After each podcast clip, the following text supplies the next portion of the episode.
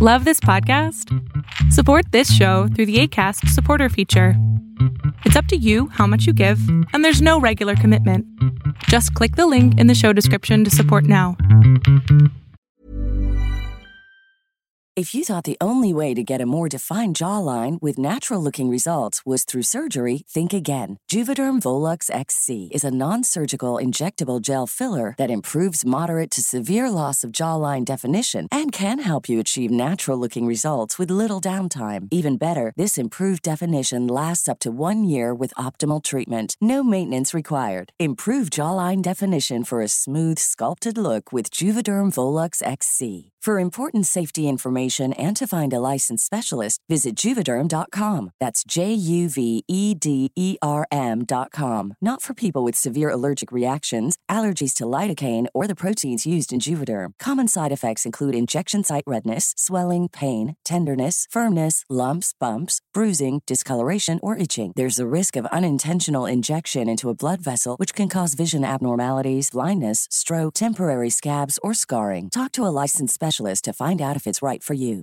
Hey, I'm Ryan Reynolds. Recently, I asked Mint Mobile's legal team if big wireless companies are allowed to raise prices due to inflation. They said yes. And then when I asked if raising prices technically violates those onerous two year contracts, they said, What the f are you talking about, you insane Hollywood ass?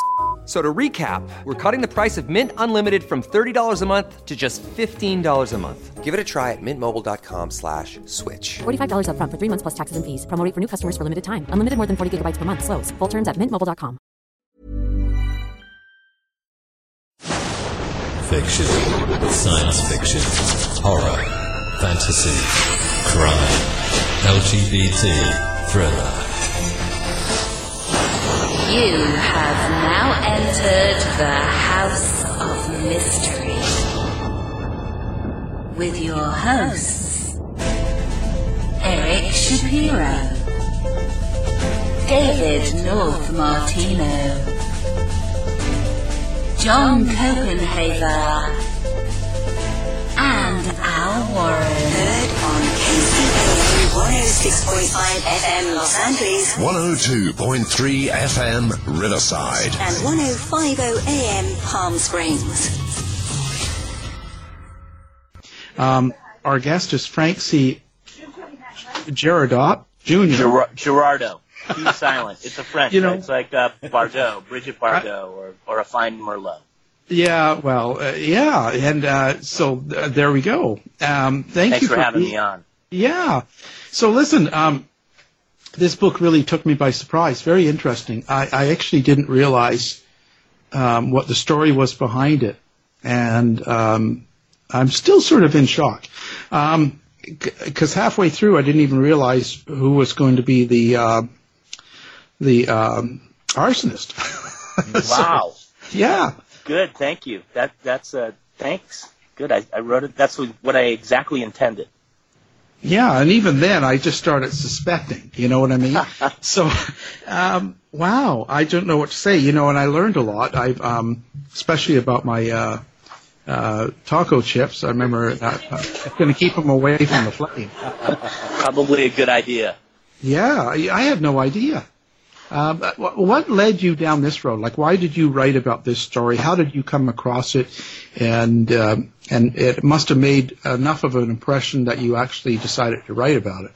So it really, for me, it was almost two or three decades in the making. Um, I, I was a newspaper reporter for a long period of time in Los Angeles, and um, as such, I covered a lot of crimes and a lot of cop stuff. And one of the cases that I covered involved um, involved a, a, an arson fire that took out several homes in Glendale, California. And um, the the man that was investigating it was a firefighter by the name of John Orr.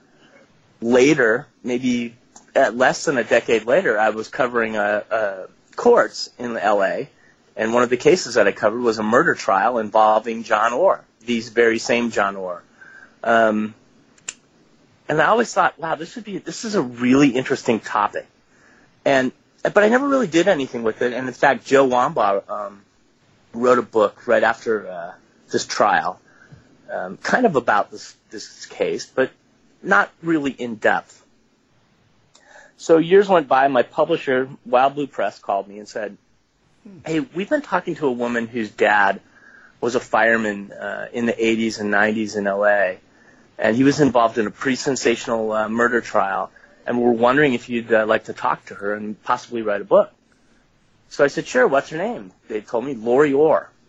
I said, oh my gosh, uh, I know the whole story. So I hooked up with uh, Lori, who's now Lori Kovac, and uh, together we we kind of pieced together the the story of this serial arsonist who was known as the pillowcase pyro, um, and responsible for millions of dollars in arson fires and four deaths at least uh, in Los Angeles in 1984. So that's the premise of Burned, and of course that's why I wanted to write it because I had all this background with the, with the story. Wow. Now, um, with with arsons like this, uh, uh, uh, you know, and and things that were going on, like in the, like you were talking about the Ole's um, hardware store and stuff, and when you went through, um, this was a very new concept. I, I don't I don't want it to sound like it's something good, but this was a new idea. This type of arson, you know, where he would light small fires in other places to take away resources from his main target, like this yeah. case, the Ole's. Um, well, so so people the the cops were really not prepared for this, or they didn't really understand that type of method. That this was kind of the first, wasn't it? So yes, the uh, the pillowcase pyro, one of his signatures, not only the device that he used to set his fires, but the fact that he would often set diversionary fires. And in the case of Ole's hardware store in South Pasadena in October of 1984, a fire that not only destroyed this hardware store but killed four people, uh, what the arsonist did was set diversionary fires at nearby grocery stores. So when the fire department got the calls for these diversionary fires, they'd run out. They're out there putting out the fire, and meanwhile, this bigger blaze is just getting underway, and, and there's no resources to, to come and attack it immediately. Um, it was uh, kind of a thing that you know gave the arsonist a lot more power over his victims because he was not only able to control you know their life and their response to the immediate situation, but he was also able to control the response of firefighters who were coming out to these these scenes. What do you think the point was? Uh, oh, sorry, I, I was just gonna. With someone like this who's planned this arson, so he's got it detailed where you know, he can take away resources, go to his target, Ole's, and um, burn it down. But he killed people in that. Not only did he, see, I'm trying to think that he enjoyed watching it burn, right? Well, he got a sexual thrill from setting these fires, and and um, and it's something that you really can't discount. Uh, in fact, in his own words, he described the thrill that he got from not just setting the fires, but from watching them, and then from watching the the response to them, and of course watching the destructions that they caused. So the death didn't mean anything to him. He wasn't aiming to kill people, but if it happened, it happened. Is that kind that, of exactly? Yes. And in fact, uh, you know, he felt that the people that died in these fires were just too stupid to get out of the way. He didn't really look at them as being you know, victims or, you know, humans or anything People. like that. He just saw them as being, you know, collateral damage. Wow. So this was a, I don't want to say a simple case, but it was pyrophilia. Yes. Yeah. He's a, I mean, he, you know, he exhibits all the signs that you'd expect in somebody who, you know, gets off from uh, so, setting fires. Almost uh, a sociopath. Complete, well, he's a complete sociopath. Absolutely. I mean, if you put it, if you so, I mean, we might as well reveal for you, like, okay, so we're talking about an arsonist who's also a firefighter. And his name is John Orr, and Lori's his daughter. And before he became a fireman, uh, he wanted to be a cop. So uh, LAPD has a very rigorous psychological examination that they give. Um, they, you know, gave him the exam, and he failed it. And you know, he had all the indications on this MMPI uh, of being a sociopath. And when you talk to him, as I have and did for the course of this book, uh, you, you immediately find out that he's not only a sociopath, but he's incredibly narcissistic. Mm-hmm. So uh, it's an extremely dangerous and volatile combination. Um, you know that I think enable that you know given his also the underlying psychology of his you know childhood and stuff uh, that gave him you know sort of the I guess the foundation of somebody who would be a you know not not just a, an arsonist but a serial arsonist and not just a serial arsonist but a murderer. Right. Now, for the listeners, if they're not familiar with what an MMPI is, it's actually a psychoanalysis test or a personality inventory, and it exactly. cons- it consists of 994 questions. Yeah, it, which which you know, and then really they have a, ten questions asked a million different ways. Yeah, yeah, that's exactly what it is, and and all of us exhibit some signs of sociopathology or psychopathology or narcissism. It's just how severe it is and what the combinations are that cause you to be a bad person. So really, it's looking for certain traits, and then, uh, if I remember right, kind of like out of your DSM, if you exhibit three out of these five, then this is your diagnosis. Yes, yeah, that's exactly right. And John, you know, John's diagnosis uh, when he took the MMPI for LAPD, Los Angeles Police Department, was that he was a sociopath and unfit to be a police officer. It didn't stop him from trying to get into law enforcement, though, because uh, he became a security guard at Sears and um, continued to seek out avenues where he could work for, you know, a government agency, and ultimately ended up at the uh, Glendale Fire Department, where he was not just a firefighter, but an arson investigator. So he kind of had that cop, right? He kind of became a cop, even if he was a fireman. Right, and and they do they they seem to seek out you know careers that, that give you importance, give you authority. You know, it, it's it's like what did we call it? The hero syndrome. Uh, that was John to a T. He um, he worked as a security guard at Sears, and you know took great pleasure in not just like tracking down shoplifters, but you know getting them out in the parking lot, holding them at gunpoint, arresting them, you know making a big deal about it, um, it because he wanted to be seen as the hero. And um, on occasions later, when he was a fireman, and he'd be doing you know routine neighborhood surveys as such. Uh, one on one occasion in particular, he ran into a couple of gang members who were tagging up an alleyway and, you know, rather than call it into dispatch, he decided to take it on himself to not only like stop them from tagging the alleyway, but to chase them in a high speed chase in his fire truck and them in a, you know, an old car through the streets of Glendale and into Burbank. And then when there was a wreck at a, these guys went through a, a red light and they got in a wreck. When there's a wreck and he finally like, you know, he's confronting them face to face you know, he's like Barney Fife holding a gun at one of them and shaking, um, you know, unsure about what the next move to make is. And ultimately, he's, you know, assisted by the Burbank Police Department in making the arrest. And the cops at the scene said, you know, that after they went through this whole process, that, you know, John just stepped off to the side and threw up because that's how nervous he was. Um, it's, you know, you laugh about it. It's funny because you never think about a fireman making an arrest. And of course, his superiors were absolutely upset with him, furious, really. what are you doing? What are you doing? You know, making an arrest. What are you doing, chasing people? In a and, fire truck. In a fire truck. in a fire the, truck with lights and sirens going. It's the funniest thing. What the to crap envision. are you thinking? Yeah, yeah, it's just, it's humorous. But when there was an accident at that intersection, good thing there was a fire truck on hands, right? Yeah, right.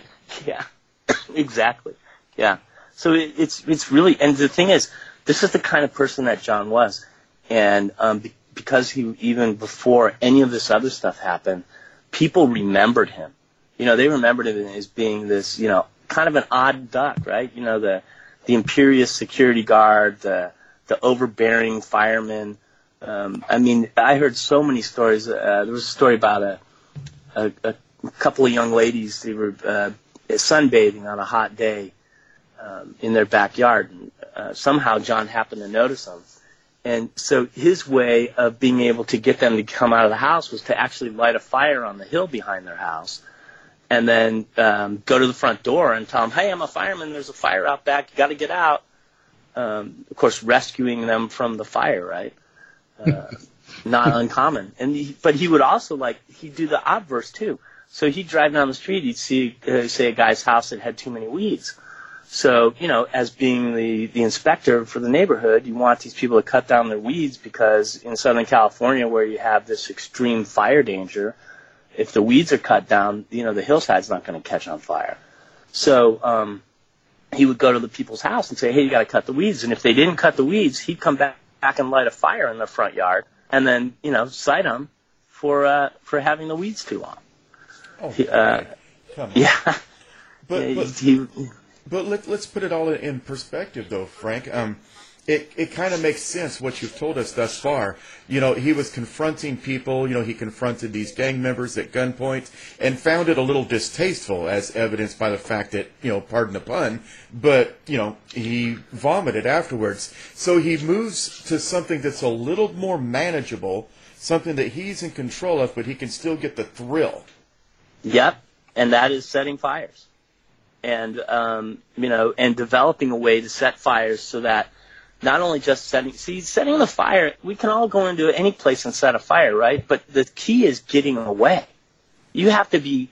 If you set a fire in a grocery store or a hardware store or whatever, yeah, you could do it. You could walk in with a pack of matches or whatever. And back in the '80s, you could walk in with a lit cigarette and nobody would care. But, right? Think about it, right? Because how far, how much have things changed? But the, uh, but the thing is, is what he would do is he would set up a device where he, in fact, it involved a cigarette, where he could light it, set it down, and get a, be five minutes away from the scene of the of that point uh, before the fire actually flared up. And um, of course, so it's really hard to. And this is pre. Now you got to also remember this. This is before anybody had video cameras anywhere. So you could, you know, walk into a grocery store, walk into a 7-Eleven, walk into a hardware store, light a fire, and if you looked like everybody else, and that was part of John's persona, he never really his look was just average Joe.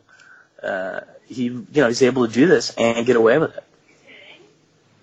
You know, but um, I was going to say we all know people like this. Um, you know, kind of like the security guard cop wannabe, and and very um, I don't know what I don't really know what the term would be, but very uh, aggressive that way and wanting to be the hero. But you don't really, I don't really picture that type of person as one that would uh, burn down places. Yeah, I mean, right? You, you look at that person as being the sort of protector of um, of sanity or normality, right? But uh, you know, John has John is not. He's, I think, in his head, like if he goes to somebody's house and, and sets a fire in the front of the house, he's doing it to show them that they should have listened to his advice. Or if he goes into a hardware store and sets a fire, he's doing it to like show the hardware store owner that they're you know they're keeping things in an unsafe way and that they're they're too flammable um, and it, so that he's taking that whole security guard mentality one step farther not only am i going to tell you what's wrong with what you do i'm going to show you Yeah. and hey and by the way and if people die or if you know it causes a million dollars of damage oh well you should have done the right thing in the first place Wow, so he's setting up the cause and effect. Yep, I really, I really think that that's his mentality. It, it really struck me the other day. I was walking down the street and I saw a car parked in front of a fire hydrant, and I thought, you know what? Oh my. Why the hell would somebody park like that? Um, I'm sorry for using that. I know you're on the air. I apologize. um, People in LA won't mind. yeah. but I, you know, I really thought that was la- you know a lousy thing to do, and um, and and it occurred to me that you know, okay, well, what there's nothing I can do about it. But I could. I was then I was as I walked a little bit farther, I was envisioning John setting the person's car on fire or lighting the building on ablaze to like call attention to this car. You know, finding some other way to call attention to this car parked in front of a fire hydrant, right? And um, and it really like his like I like I felt in that moment that I really I kind of understood him, um, or at least like maybe what would cause him to act the way that he did. So um, there you have it, for what it's worth. Well, and and and now half the book, or even more, the, a lot of the book is written um, about his family Right. and, and and and the effect and the kind of family home life he had, and it, it, it didn't sound very um, very healthy. Um, you know, without putting blame on anybody, but there, there was a lot of problems with his home life. Um, I just uh, so from from from his daughter's point of view, me, and and and and even the wife and stuff like, how how did they handle it? Did they have any clue that this is what he was doing? So I want you to remember that John was an arson investigator, and if you remember at the very beginning of this conversation, I told you that I was a reporter who who had dealings with John. Well, most every reporter in LA had dealings with John. He was on TV all the time. He was always quoted in the newspaper. He was, you know, he was the go-to guy, right? Well, his family saw John as a hero. Here's here's Dad you know, not only putting out fires, but finding the person that set them. And oh, and look, there's a picture of him rescuing a puppy. And you know, he was to them. And there is a picture of him, by the way, rescuing a puppy from a fire that he started. Um, crazy, right? They saw him as a hero. He was a hero. So um, you know, they they held him in this uh, in s- very high regard and um, had nothing but. Uh, you know, positive thoughts about about him. Now, as now, remember, uh, the book's co-written with his daughter, so his daughter, in the course of Burn, you know, is is sort of like journaling her her life, and um, they she thought so much of her dad that even after he pled guilty to setting some arson fires, and even after he was convicted of murder, she was willing to testify in open court to prevent him from getting the death penalty because she believed that you know he was being railroaded uh, like a Steven Avery kind of character, um, and that uh, you know the justice system had done him wrong because he was such a good fireman and made the cops look bad so often.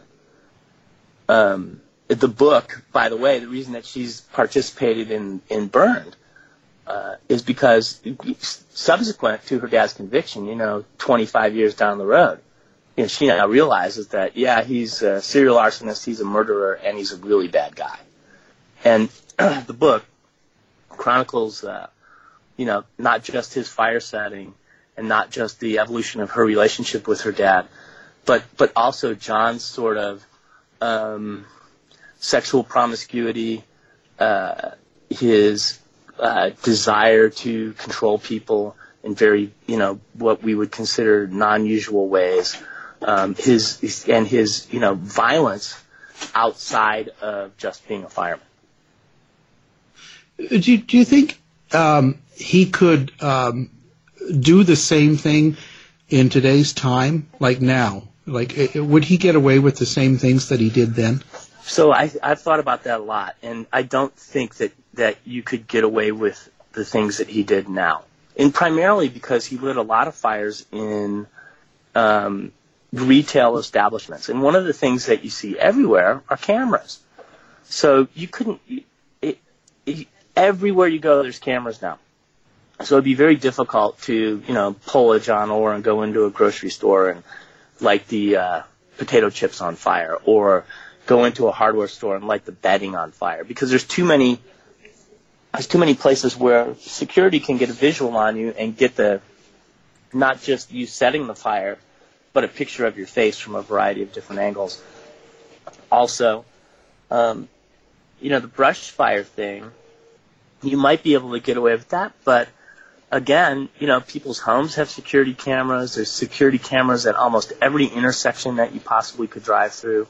There's just there's way too much uh, opportunity to get caught um, now than there was then. And then I think thirdly, beyond that, the science of DNA, um, which didn't exist in the late 80s, um, or it did, but it was nascent, um, you know, is so precise that if you were to, let's say, use a cigarette as a device in a fire, the DNA um, could probably be extracted. And, you know, you run one of those profiles like they did on the Golden State Killer, and, you know, eventually you come back to John. So I think it'd be very hard to get away with being John Orr today. Yeah, you you also mentioned I, I remember the fingerprint and and how how much uh, time it takes and how difficult it is to really get anything from that from those days. Right. know. Well, that's yeah. So in one of his fires, there was actually a fingerprint left behind, a good liftable fingerprint, and um, his the a detective in Bakersfield found it, and he was convinced that it was a fireman that set this fire. But when he went to the ATF and said, "Hey, I'd like to run this fingerprint against you know known firemen um, who I think might be involved in this," they said no. And then then you know, a couple years go by, and the ATF says, "All right, go ahead and run this through our federal database." There's no hit. Why? Why? Why the holdup? Yeah, you know, I mean, because nobody, nobody in the fire service, nobody who's a fireman, nobody who's in public service wants to believe that one of their own is as bad as John was. Well, that's Yeah. true. That that's true. We we tend to circle the wagons around our own people, but at the end of the day, we are still people. Right. You know, Yeah. and we uh, we are the easiest because what's the first thing you do? I, I work in law enforcement. What's the first thing they do when they hire you? Take your fingerprints. That's right. There's a reason Yep. for that because what changes in the academy? You don't become super If you thought the only way to get a more defined jawline with natural looking results was through surgery, think again. Juvederm Volux XC is a non surgical injectable gel filler that improves moderate to severe loss of jawline definition and can help you achieve natural looking results with little downtime. Even better, this improved definition lasts up to one year with optimal treatment. No maintenance required. Improve jawline definition for a smooth, sculpted look with Juvederm Volux XC. For important safety information and to find a licensed specialist, visit juvederm.com. That's J U V E D E R M.com. Not for people with severe allergic reactions, allergies to lidocaine, or the proteins used in Juvederm. Common side effects include injection site redness, swelling, pain, tenderness, firmness, lumps, bumps, bruising, discoloration, or itching. There's a risk of unintentional injection into a blood vessel, which can cause vision abnormalities, blindness, stroke, temporary scabs, or scarring. Talk to a licensed specialist to find out if it's right for you. Hey everyone, I've been on the go recently Phoenix, Kansas City, Chicago. If you're like me and have a home but aren't always at home, you have an Airbnb. Hosting your home or a spare room is a very practical side hustle. If you live in a big game town, you can Airbnb your place for fans to stay in. Your home might be worth more than you think. Find out how much at airbnb.com/slash host. Hey, I'm Ryan Reynolds. At Mint Mobile, we like to do the opposite of what Big Wireless does. They charge you a lot, we charge you a little. So naturally, when they announced they'd be raising their prices due to inflation, we decided to deflate our prices due to not hating you. That's right. We're cutting the price of Mint Unlimited from $30 a month to just $15 a month. Give it a try at mintmobile.com slash switch. $45 upfront for three months plus taxes and fees. Promo rate for new customers for limited time. Unlimited more than 40 gigabytes per month. Slows. Full terms at mintmobile.com. Millions of people have lost weight with personalized plans from Noom, like Evan, who can't stand salads and still lost 50 pounds. Salads, generally, for most people, are the easy button, right? For me, that wasn't an option. I never really was a salad guy. That's just not who I am. But Noom worked for me. Get your personalized plan today at Noom.com. Real Noom user compensated to provide their story. In four weeks, the typical Noom user can expect to lose one to two pounds per week. Individual results may vary. top in the academy, they take those fingerprints to compare with your past because you may be some crook or you may be some You- criminal. Exactly. And if and later on down the road, if you're at, you know, you come across a dead body and you pinch a wallet, or you know, or open the safe or whatever, you you know, you're going to leave behind evidence. And um Well, and that's- and you know, That's an unfair comparison because they're not going to need that wallet. Well, right. that's yeah, saying. exactly. Hey, Someone already like Kevin is lighting chips on fire anyway, so he's Yeah. No, I, But, I'm you know, sorry. We, we're, we're just joking. Yeah, of course. I, I right. I'm I'm laughing too. Believe me, um, because you're right. They're, they're dead. What are they going to use it for? they don't need it. Um, but yeah. You, well. the thing, but the say- thing is, is back then. It's, but that, okay, but we're that's a cop thing, right? yeah. Fire. Okay, we're talking about a fireman. and we're talking about people who you know are you know sworn to put out fires, not set them. So they really and the ATF, you know, alcohol, tobacco, and firearms really could not, you know. Th- there's no real profiling going on. They're just like, no, there's no firemen setting these fires. It's some wacky, uh, you know, revolutionary or nut job uh, who just happened to set a fire in a fabric store in Bakersfield. Yeah.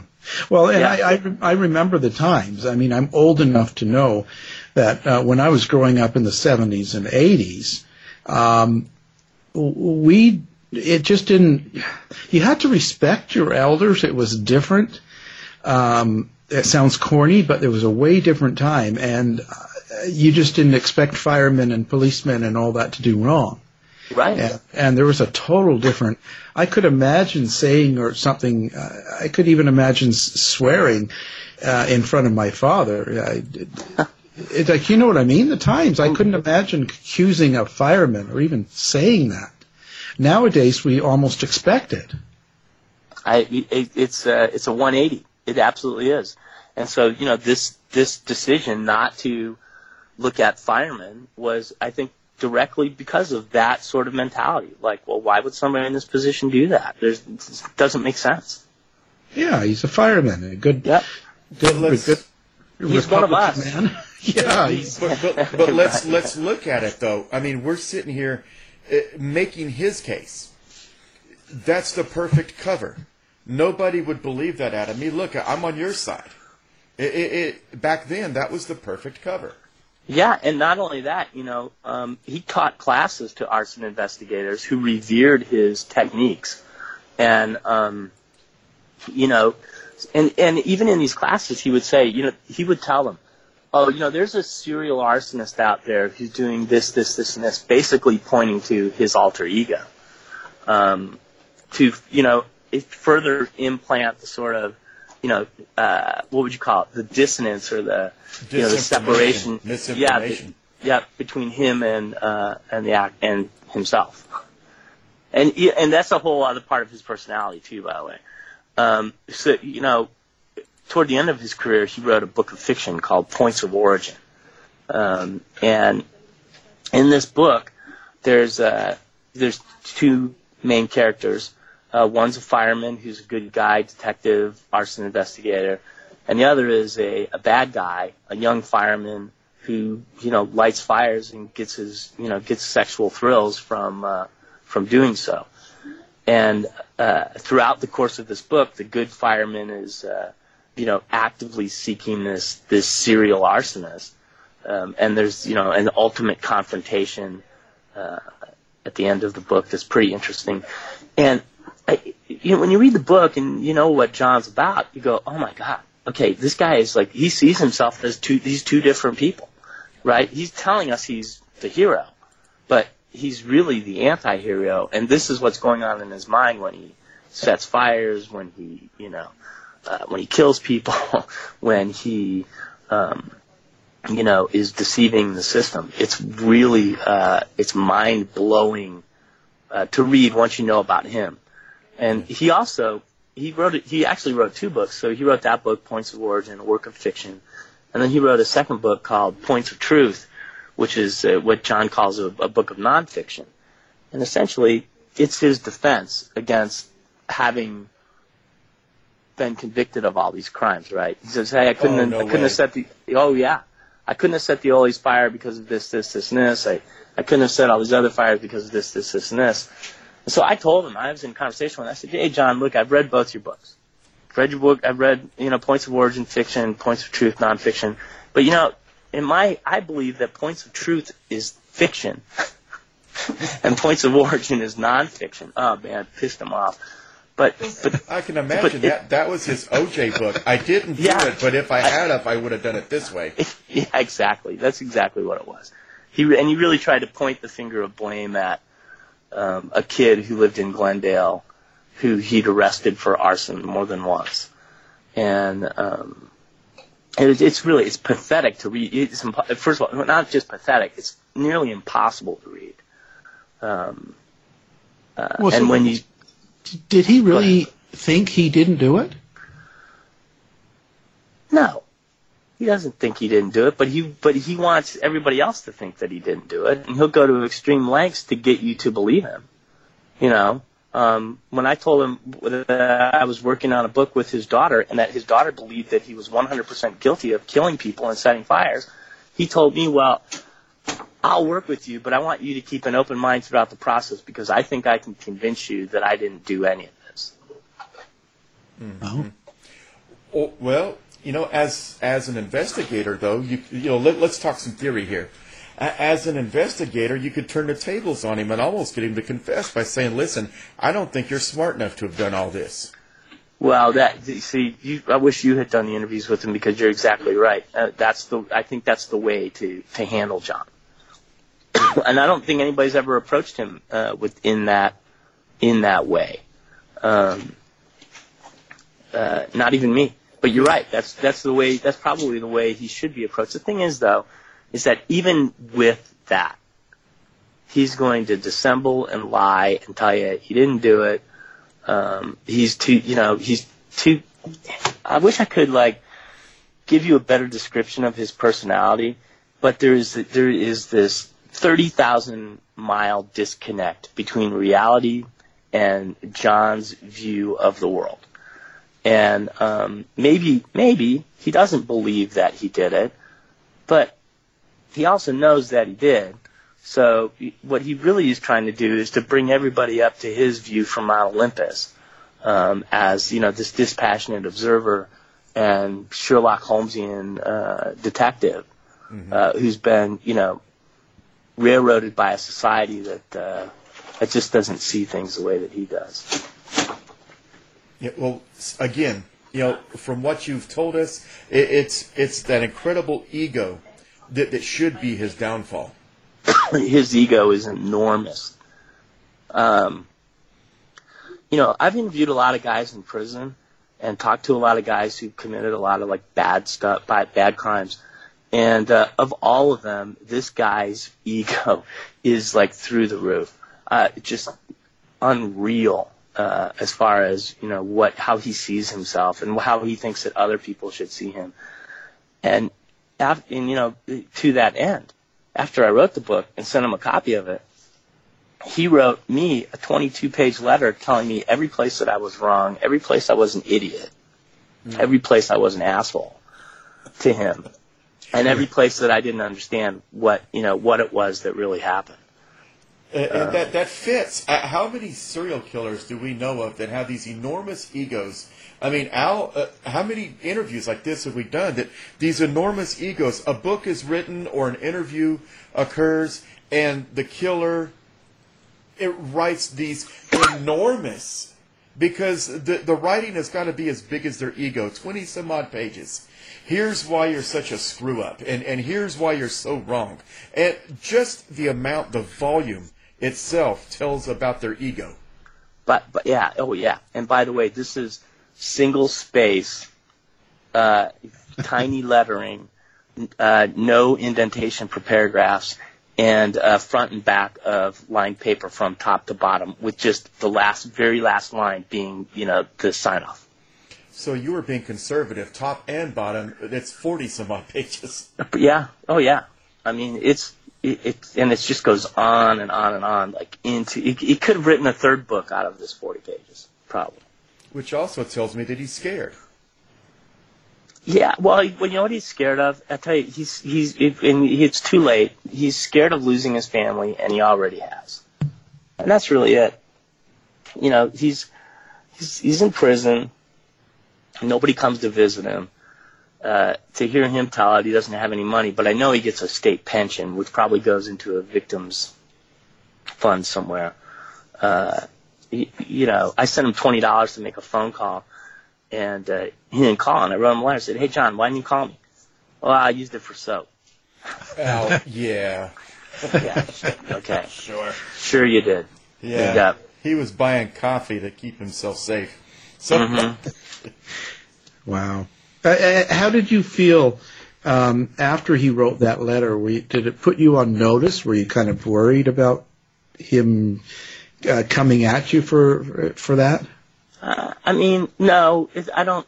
I, I don't feel like I, that it put me on notice. Uh, I just felt like, you know, he was telling me, I'm not going to talk to you anymore. I'm not your friend. He, he's pretty notorious in LA for writing letters to people. He write, like I talked to an arson investigator with the sheriff's department who said he gets letters from John all the time. And, um, and then uh, another guy I know, it's like a random, like just a random guy who went to high school with John, said he corresponded with him for a while. And then he told John, he said, you know, um, you're a fake. You set all these fires. And John sent him, you know, like a similarly lengthy message and cut him off. So, no, I don't worry about him. Yeah. I worry more about guys like, you know, gang members and stuff. You know, like real gang members. Yeah. Well, well yeah, Yeah. they're being chased down by firemen for God's sake. Yeah, right. yeah, I guess it proves they're not as tough as, as you think they are, right? Yeah. Well, and also I, I noticed in the book it's almost um, suggestive, or, or you, you, you slant it toward uh, a lot of other um, fire inspectors or other people around the time uh, didn't really take him so serious. That good observation. Um, yeah. So the sheriff's department. So here's the thing: the Ole's fire, right? It was Yeah. investigated by the LA County Sheriff's Department, and within 24 hours of that fire uh, being set and burning down the building and killing those people, the sheriff's department decided that it was an accident. Well, that that really upset John because you know he wanted his handiwork to be acclaimed as being you know the work of an arsonist. Um, the but the the guy that did the investigation with the sheriff's department, you know, he was he's looking at I don't want to spend all this money on overtime. There's no way we're going to be able to dig through all this stuff. We got to get these bodies out of here. I don't want this to be a months long investigation. It's just easier to say that it's an accident. And then when he got years later, when it became obvious, well, this wasn't an accident. This was an intentionally set arson fire that killed people. That investigator would not back off his initial assessment of the blaze. And he ended up testifying for, uh, you know, being largely, his testimony was largely in favor of John at the criminal murder trial. Um, you, know, but John, though, at the time gave his own testimony. When, when the sheriff's department, you know, decided, well, hey, this wasn't an arson fire, he went out and set a very similar blaze in an Ole's hardware store not three miles away from the one that he burned to the ground. And that time, the investigators came in and they said, you know what? This is an arson. Yeah. It just goes to show you. Yeah. Uh, did, did he? Uh, do you think, from what you hear and what you learned when you wrote the book, um, do you think he was good at what he did as a fire investigator? Yes, and by all accounts, John was a great fire investigator. Uh, if he went out on a fire that he didn't set, he could pretty he could pretty much tell you how you know how the fire began, where it began, what caused it, and um, you know he would be pretty good at tracking down the uh, the arsonist. But uh, but he but the thing is, is that he would do the same thing in the fires that he did set. People that worked with him marveled at how they could say, "Hey, John, there's a big fire here," and he could you know walk from the street to wherever the you know the fire took place, and you know within a matter of seconds find the ignition device and explain how the fire happened. Wow. So he he so he was really good. What what was it that the people didn't really care for about him um, that he worked with? Well, John was one of those guys that um, you probably worked with one. He, he, if you ever watched The Office, he was a Dwight Schrute kind of character. Yeah. Uh, you know, always know, knowing more than everybody else, and um, always following the rules and making sure that you did the same thing that he did. And people couldn't stand that about him. And the, the women in his office hated him because he was constantly hitting on them and harassing them, and you know, trying to get them to go out with him. Uh, and you know, it, it was uncomfortable. He was uncomfortable to work with uh, as a man, and really uncomfortable to work with as a woman. Wow. Yeah. He was a real weirdo. Which Yeah. means he can't run for office at any point. Yeah, no, he won't be running for office anymore. Well, that, that means nowadays he could. So, Wow. so what? So what do you see in his future, Frank? I mean, what's what's going to happen to him eventually? You're going to die in prison. That's what's going to happen to him. He thinks that he's going to get out. Um, you know, California laws over the last several years have changed regarding, um, you know, prison sentencing and how long you can be in prison and um, what you can be in prison for. Um, I guess there's some possibility that John could qualify for parole, but he was sentenced to life in prison without the possibility of parole uh, as an alternate to having the death penalty. Um, and you know, I mean, I don't think he's you know he's in his late 60s. Um, I just don't I don't foresee any scenario in which you know John gets out. I actually think he likes being in prison. Oh no. Yeah, I think he does. I think he. Uh, you know, well, I, I, I, I would disagree simply on this. I, I think that he would love to get out. He would love to appeal this case, and he'd like to get out so that he can brag. See, see, I beat the system. I'm so much more smarter than the system. Yeah, I, I didn't mean to say that. I, absolutely, and he has appealed uh, many times. But I think that I think that deep down, you know, um, like way deep inside of him, in some part of you know, like the the smallest little part of his heart, like the Grinch, he likes he, he likes being in prison. Well, it, it might be a more controlled environment for him. Yeah. And his type of personality, he could be the, the head of the pack, and he's running his show. So um, that might be better than living in the open. Well, that's true. I- the the, I- I think the martyrdom. Yeah. Yep.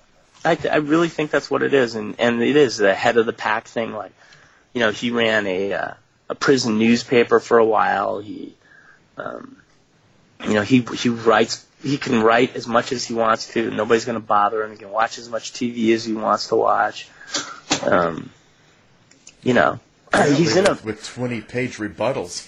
Oh yeah, can you imagine that? It's it, where did where did you even have the time? I don't even know how I had the time to write the damn book, let alone you know write it, read it, and then write a twenty page synopsis of it. Yeah. I know that feeling. Yeah. So, well, what's coming up next for Frank? What are you doing up next? Well, thanks for asking. Um, one of my previous books was written with uh, Ken Eurell. He's a former New York police officer who was convicted of uh, being a really bad guy. If you've seen the Seven Four uh, documentary on Netflix, he was one of the guys that was dealing cocaine while a member of the New York Police Department. So uh, we wrote a book together. It was called Betrayal in Blue, and we're doing a part two to that where we look at some other incidents of officer misconduct and um, how departments sometimes look the other way even when their cops are being really bad. Mm, touche. We actually had him on the show. Yeah, oh, you had Ken on the show. Well, well Yep. good. He probably talked about Betrayal in Blue, I'm sure. Yeah, Yes, that's what we talked absolutely. about. We talked about that. It was one of our biggest shows last year. Um, and Burl Barer's been on a few times. Yeah, so Burl, Burl, Ken, and I worked on that book, and then on part two, it's me and Ken. Wow. Small world. Yeah, I look forward to it.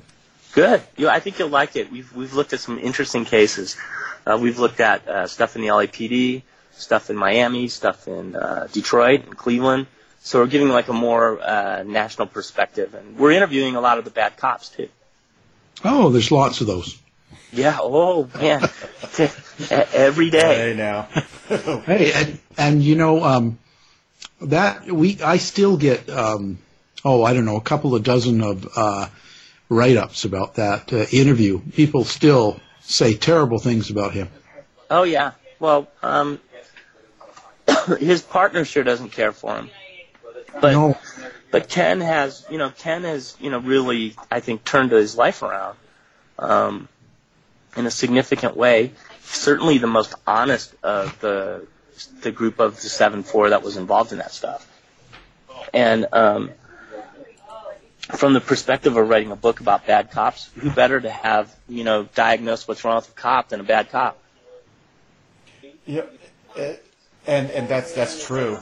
I mean, uh, you know, I, I hate to say it, but that's absolutely true. I mean, who knows better? You know, m- much like you know, we've been talking today about an arsonist who was an arson investigator, and they know how to get away with it because they know all the tricks of the trade, and they're the ones teaching it. So they yeah. know where the blind spots are. Yep, and they and they can influence their students to maybe not look at them even go that far, right? Misinformation. Yep. Yeah. But, but Frank, it has been an absolutely fascinating show today. Um, I'd like to have you on again. Well, thank you. I'd love to come on anytime. But our guest today, though, has been Frank Girardi. And the book, uh, again, Frank, go ahead. The book is Burned. It's available at Wild Blue Press or on Amazon.com or in your neighborhood bookstore. Burned. And it's an absolutely fascinating read. Al, would you agree? Yes, uh, uh, fascinating listen. there you go. It's also available on audiobook. Cool. Thank you, guys. Thank you. Thank you so much, and we'd like to have you back very, very soon. All right, good. I look forward to it. To find out more about our show, guests, or to listen to past shows from our archive, please go to www.houseofmysteryradio.com. Show is over for now. Was it as good for you as it was for me? Well, good night. This has been a production of Something Weird Media. I'll be back. Head over to Hulu this March, where our new shows and movies will keep you streaming all month long. Catch the award winning movie Poor Things, starring Emma Stone, Mark Ruffalo, and Willem Dafoe. Check out the new documentary, Freaknik The Wildest Party Never Told, about the iconic Atlanta Street Party. And don't miss FX's Shogun, a reimagining of the epic tale, starring Anna Sawai. So, what are you waiting for? Go stream something new on Hulu. You've been listening to the House of Mystery radio show. To find out more about our guests, hosts, or shows, go to www.houseofmystery.com. Show is over for now. Was it as good for you as it was for me? Well, good night. This has been a production of Something Weird Media. I'll be back.